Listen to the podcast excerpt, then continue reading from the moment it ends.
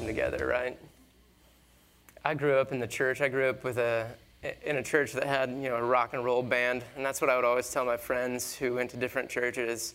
Is a vineyard church, and so back in the '80s, it was really progressive to have anything other than like a choir and or maybe like really wild. You might have a tambourine, but like we had a full rock and roll band, and I would tell all my buddies, "You got to come to my church. There's a band."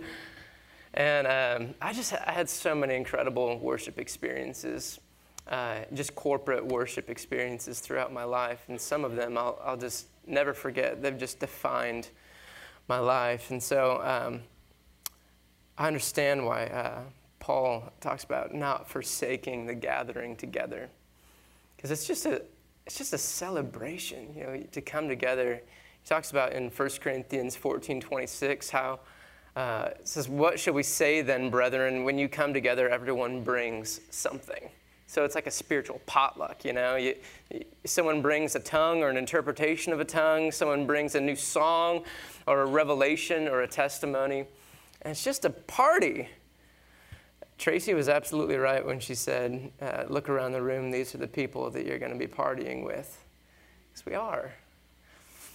Um, well, today I woke up and, um, you know, I realized this morning, like many other mornings in the past few weeks, that I just can't do my hair. I'm, uh, I'm actually left handed, and I just, I, I, I, couldn't do it. So, uh, oh, I, I pre opened it. Thank you. But thank you. You're so thoughtful. Thanks, Big Mama.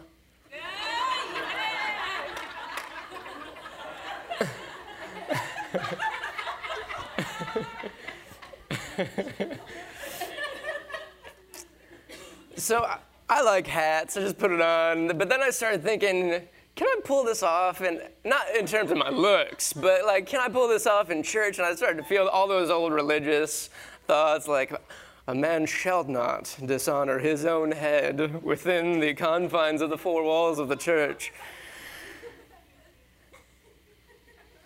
Well, you know where I told that spirit to go. and I think I heard you know somewhere that uh, people are 10% more likely to trust a man wearing a hat. So if I'm not anointed at all, then at least I got this thing going on. uh, I woke up today and I, I just had this thought, uh, this question come into my mind. Um, and it was this can, can a man self produce faith? And I, I, literally, I woke up with that question. Can I, can I create faith in me? And um, I, actually like mulling over spiritual truths and you know theological type stuff. I actually think about it almost constantly. Um, and uh, so anyway, I, I open up my, uh, my laptop and I'm just do you know some of the email checking and whatnot, and I actually stumble across a, a teaching, just like a, a short YouTube teaching, and um, the very first question that the guy asked was, he phrased it slightly differently, but he said, um, "Can we conjure up faith?" And I was like, "Huh." That's interesting. So uh, the Lord had my attention at that point, and, um, and I started to think about what uh, an atmosphere of, of faith is like. Um, you know, very recently I, I injured my shoulder and had to have surgery to strap my clavicle back down. And they told me how long it was going to be before this thing is healed up. And I'm a pretty active guy. I usually start off my day pumping lots of iron and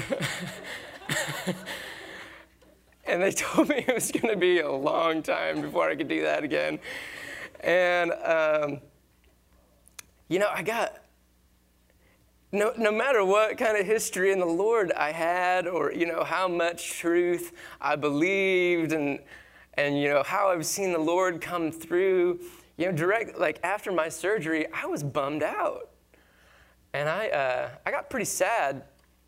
And I didn't, I didn't realize how intense the sadness is because I'd never actually, I'd never really dealt with depression. Maybe when I was like a super hormonal 13 year old, you know, I was like, whoa, it's me, like voice crack. And, uh, but I'm, I'm usually a pretty, pretty happy guy. But after the surgery, I, I, got, I got super bummed.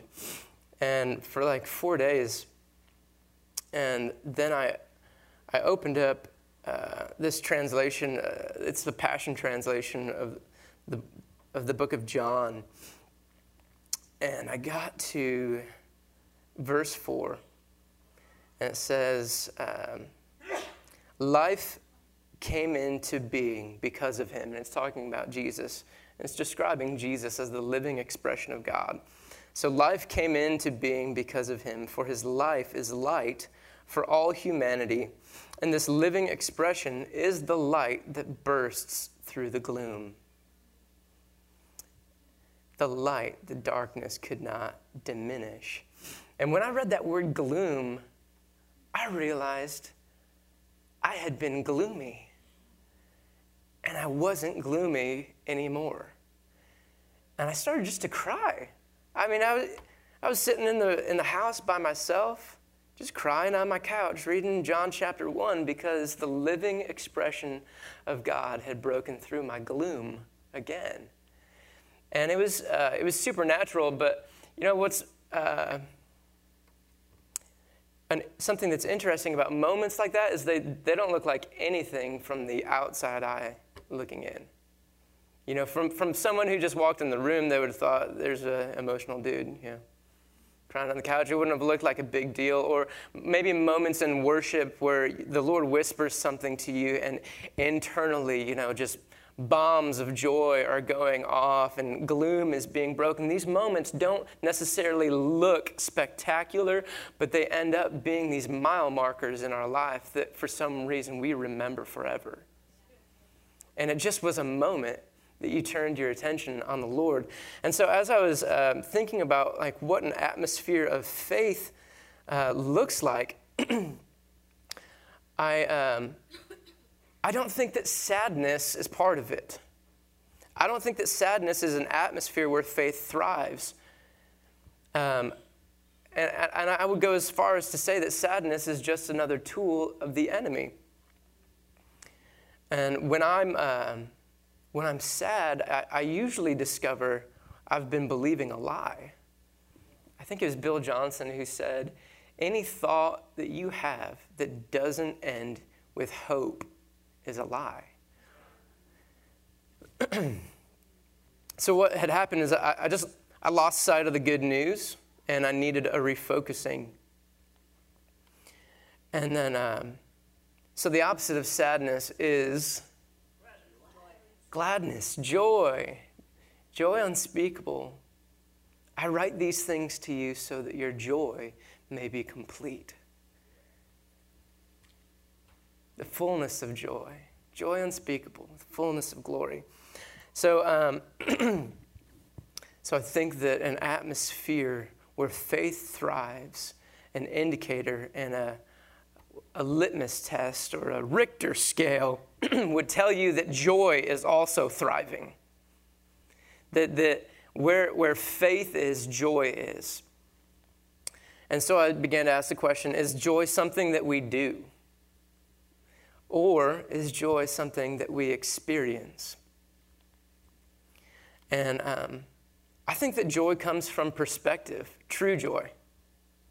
True, lasting joy comes from our perspective. That's why Paul would say things like, open the eyes of their heart, because if we would see, things would change in us, and then things would begin to change around us. I think that joy comes from drinking the intoxicating good news of the gospel.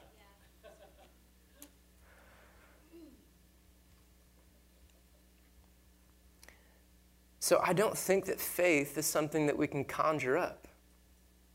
And I think that instead of working ourselves up into a frenzy in order to manifest some kind of faith, what we need to do instead is simply gaze again upon what Jesus has done for us and rest in his works. I think that if you're able to see Jesus and see what he's done, then you'll, you'll really be able to sit down on the, on the inside and rest, like Tracy has said many times.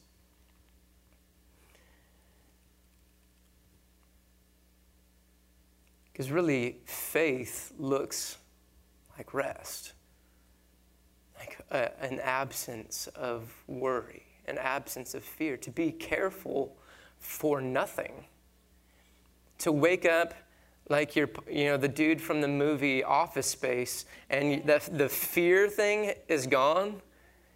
Like he cares about nothing. Like he doesn't care what people think. He has no fear of man, no fear of failure, no fear at all. I don't recommend the movie, but that part is amazing. it's very, very prophetic when a man wakes up with no fear and he completely shifts culture. He completely changed that terrible company that he was working for. Have you seen my stapler?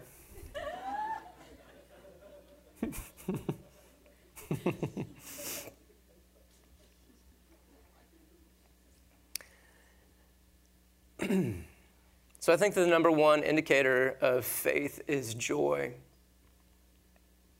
You're going to be, you're going to have that, that joy when you have faith in the man that's got everything taken care of. And faith actually comes by hearing. So remember, I said I, I, don't believe that faith is something that can be conjured up or that we can't work ourselves up into a frenzy or a froth in order to create an atmosphere of faith. Faith comes by hearing. So when I'm not full of faith, I need to hear again.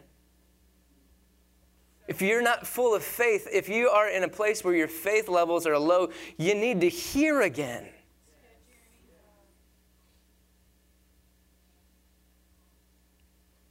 You need to have that, that moment where the living expression of God bursts through the gloom. Do you know that God sits on high and he laughs? He laughs. He actually is a really, really glad guy. Anybody in here love righteousness and hate wickedness? Do you know that it said Jesus, he, he loved righteousness and he hated wickedness. Therefore, he was anointed with the oil of joy above all of his companions. Jesus, a man acquainted with sorrows, who bore our grief, who carried the burden of all of our sin, shame, and accusation against God, had more joy than anyone else in history. He loved, so you guys love righteousness and you hate wickedness. Receive the oil of joy. That is your inheritance. Martin Luther uh, once said, You have as much laughter as you have faith. This, this is a guy who's been through the ringer, old Martin Luther. We're talking about the Lutheran church guy. He, the, the Reformation guy. He, I mean, he has, he has seen some hardship. He has had like the entire Christian world turn against him. And he says, You have as much faith as you have laughter.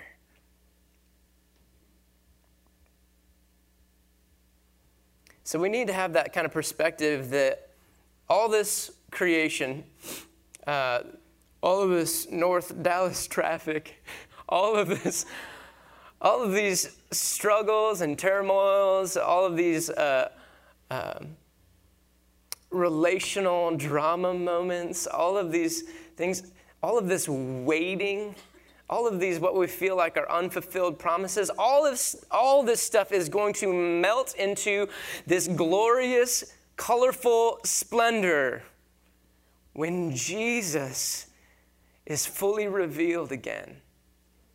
And we're going to be swept up into this place where there will be no weeping or tears, and it is going to be the most raucous party you have ever seen.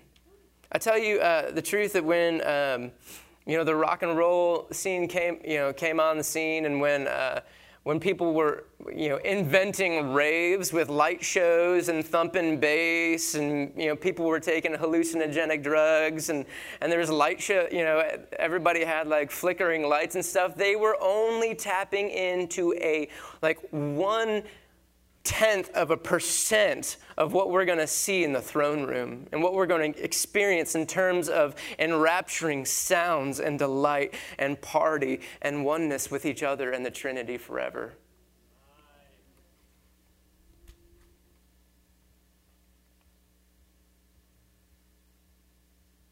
Sometimes we just need to wake up and realize that sadness, doubts, gloominess, melancholy thoughts are not the frequency of heaven.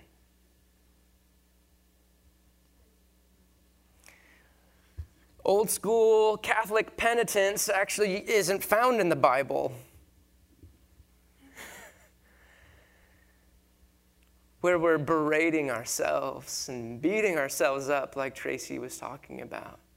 That is not godly sorrow. That is, that is condemning his creation, that is condemning his beloved.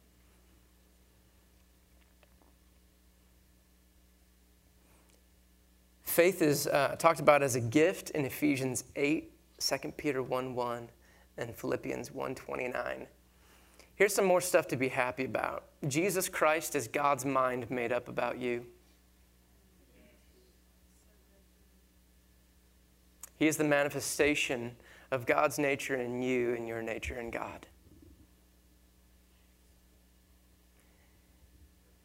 You were made after His design in his image, in his likeness. Let us make man in our own image. He is not just the prototype, but the perfect display of flesh on the earth. And, and that's another thing that really gets us bummed when we stand in the mirror and condemn the body that God created that we're looking at. He loved, you know, uh, religion hates anything that's material, the material world, and religion hates your body. Religion will try to get you to curse everything about you. You'll stand in front of that mirror and, and, and, and pick out all your flaws. And, and you know that like every, every single organ and sense in your body was specifically designed by God to lead you into an encounter with Him. He loves your funny ears that stick out too far. the reason they're called love handles is because he loves love. It is the fatness that breaks the yoke. He loves your button noses and your long noses. He loves your eyes that are close together and your eyes that are far apart. He loves, he loves all the smile lines on your face. When you're standing in front of that mirror, he's, he's just, just delighted by the beauty of you. When we were singing that song to Jesus about you're beautiful, he was singing it over us. I see your face, you're beautiful. He's just singing it right to you.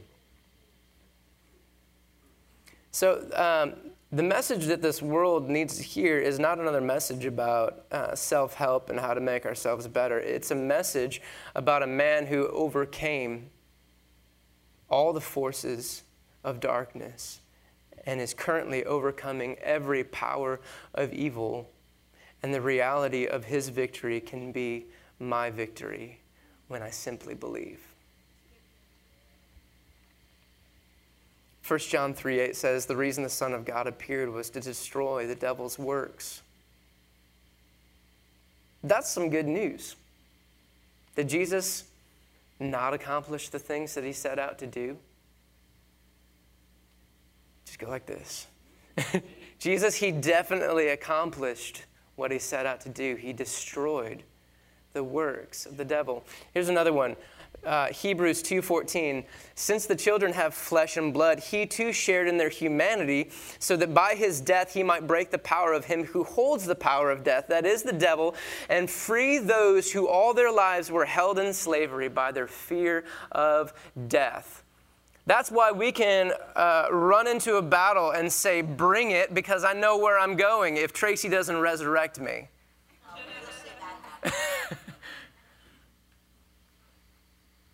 I know the end of the story, that Jon Thurlow song. Coming up from the wilderness. Something like that. What did he sing? I know the end of the story. he knows it. We know the end of the story. This is another thing that gives us great joy. There's a lot of spit. Be anointed, front row.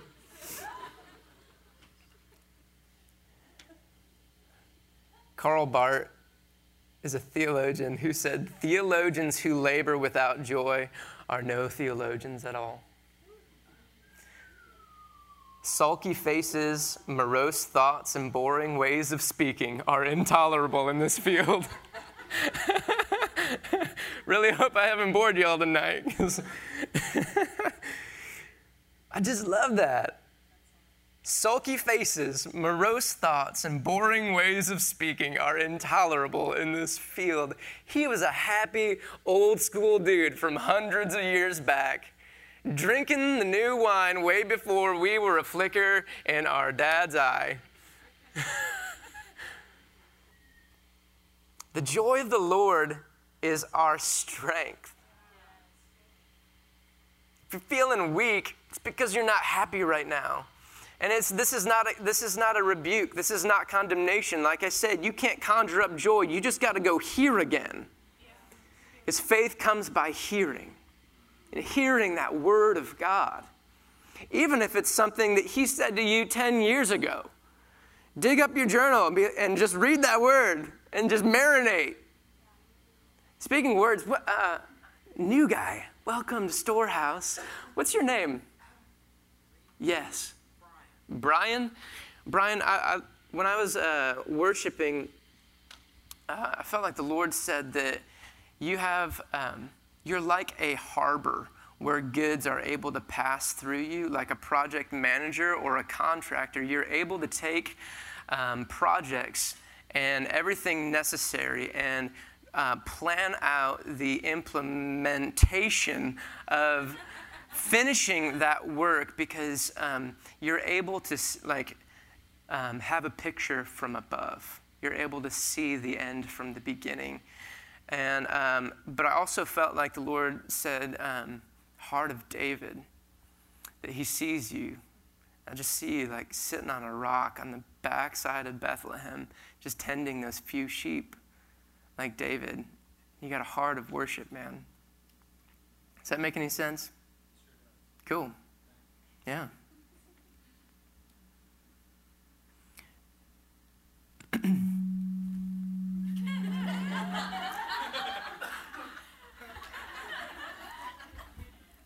I hit the perfect frequency when I cleared my throat.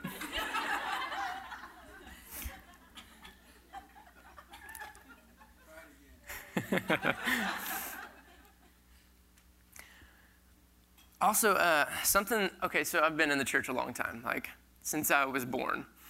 So, more than 30 years. And I, I uh, was closely linked uh, to that Toronto, Toronto outpouring in the, in the 90s when the church got slap happy and you know, like super joyful and laugh, laughy. It was, it was great.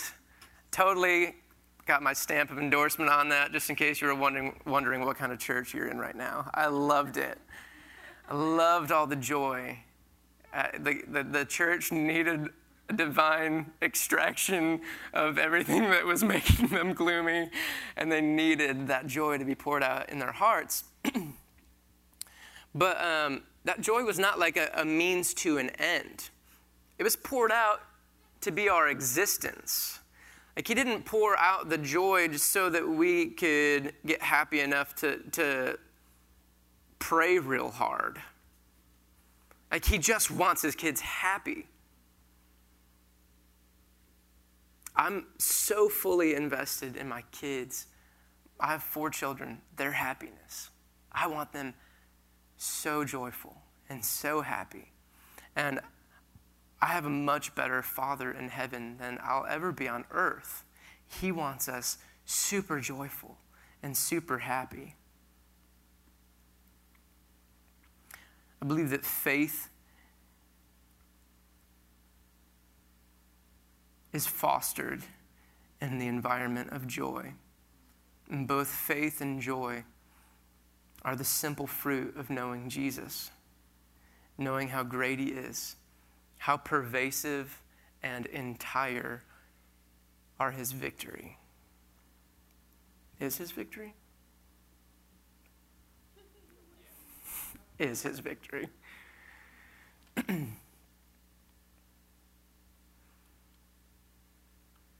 Do you know that when Jesus uh, was walking the earth 2,000 years ago, he is currently alive and in this room. His spirit is named Holy Spirit. But when we got to see the acts of, of Jesus recorded in Scripture, um, when he went to those parties, that he was, the dinners that he was invited to, or he was hanging out with um, tax collectors and sinners. Um, he didn't stop at the door and say, You're going to need to sacrifice a goat before I can get in there. Because holiness is going to burn you up. Have you ever wondered about that? I, have wondered about it. In fact, he didn't, uh, he didn't deprive them of his presence until you know they, they sacrificed to him. He just wanted to get in there. He wanted to get really close to his broken-hearted children. Mr. Mr. Joy himself, Jesus Christ, he would show up to parties full of perverts and gatherings of gluttons without first demanding payment. They got his presence without payment. In this moment, I'm not endorsing sin whatsoever. But I want you to know that the Holy Spirit is not a scaredy dove who flitters away the moment we think a bad thought in church. We haven't grieved the Holy Spirit.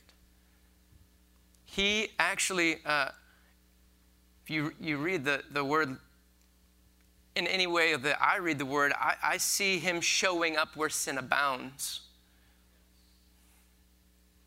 I see him rushing in to those places because he is the light. He's addicted to getting into the darkest places because he's the light.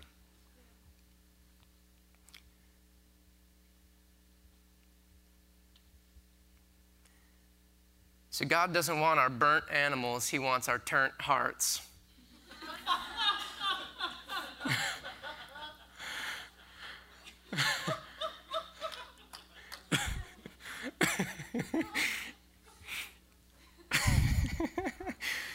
I'm not kidding. You know, the Father, He was never actually interested in animal sacrifice. You can find this in the Bible yourself as you get into the prophets. Where is it? Let me, let me get there. Well, here's actually just straight from Psalm 51. You do not delight in sacrifice, or I would bring it. You take no pleasure in burnt offerings. The sacrifices of God are a broken spirit, a broken and contrite heart, O God, you will not despise. Hosea 6 6, for I desire mercy and not sacrifice, an acknowledgement of God rather than burnt offerings.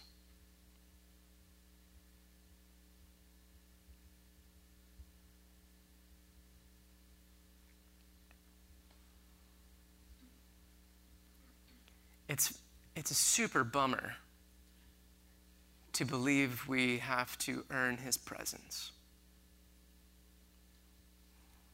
He actually just wants to rush in. A heart turned towards him is all he's looking for. one moment. The moment that you want to want Him, want you to want me. The moment that you want to want Him, He's like, good enough.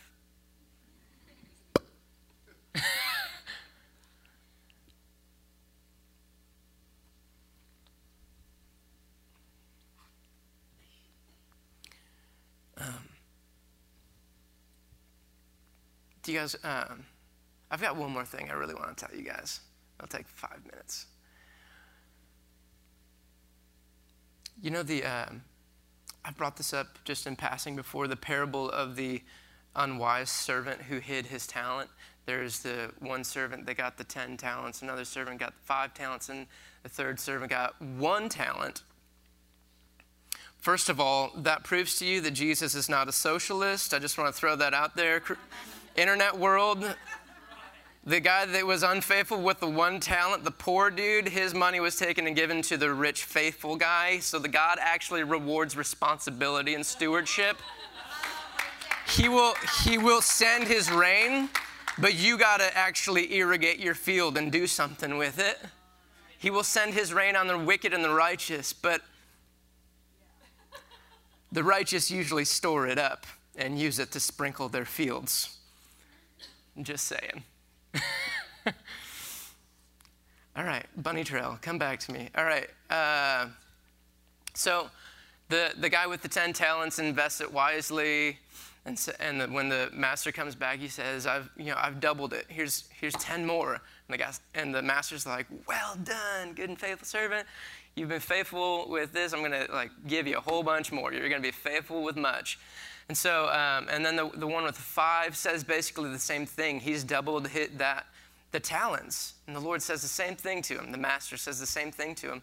And then the, the one uh, with the, the one talent says, Master, I knew you to be a harsh and hard man who reaps where he doesn't sow. And so I hid your talent. I was afraid and I hid your talent in the earth. See what is, you know, have what's yours.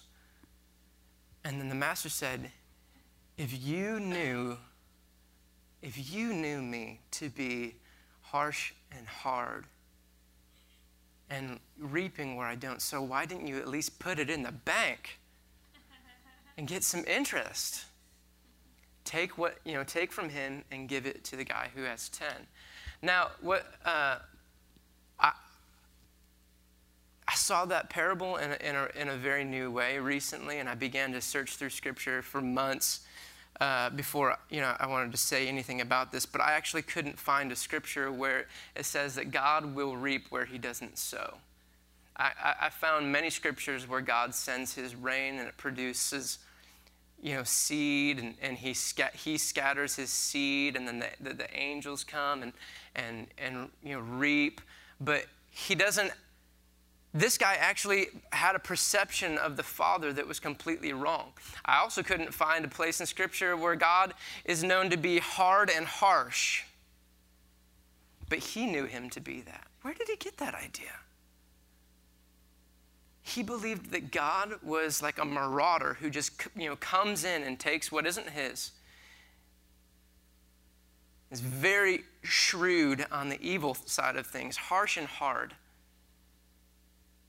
Where did he get an idea like that? And what did it produce in him? It didn't produce joy in his labor. It produced fear, and he hid what God gave him. That's why I say things like we, we have to look at the Father. We have to look at Jesus. We have to see him because when we see him, we're going to hear from him. We're going we're to realize that he's way better than we thought. A lot of that, that fear and, and all the, the things that were keeping us from being faithful with our lives, are, they're just going to become laughing matters. And you're going to think, why did I ever believe that stupid stuff? You're going to see him the way he is, that he is not a harsh, hard man who reaps where he doesn't sow.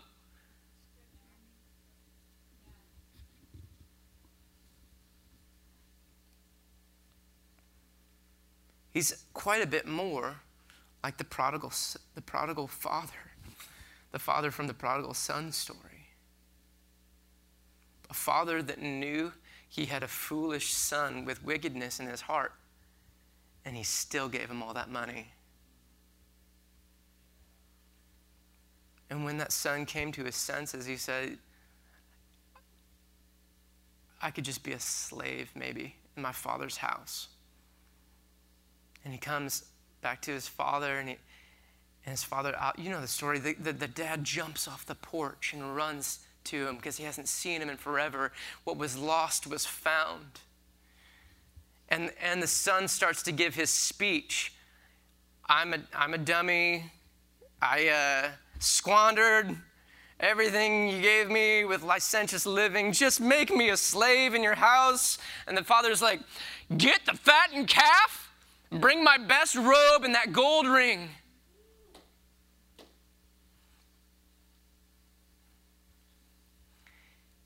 He lavishes his gifts and his prosperity on us. Because he knows that when we screw up, he's still going to love, and that will be the thing that earns our heart forever. He's interested in your heart.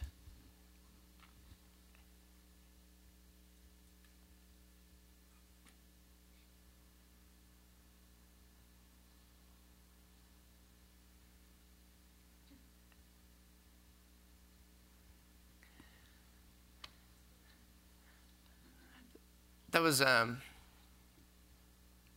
my thoughts from, from the last few months. Hopefully, it came out in some sort of logical order for you guys. But, um,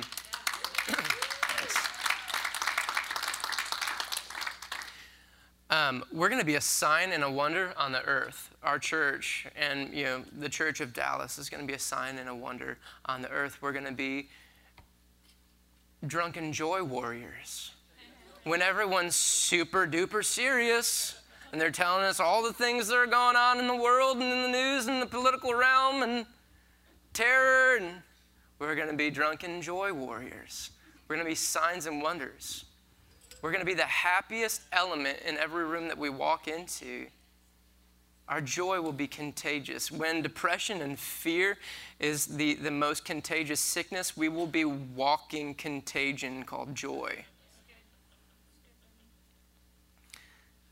In Jesus' name, amen.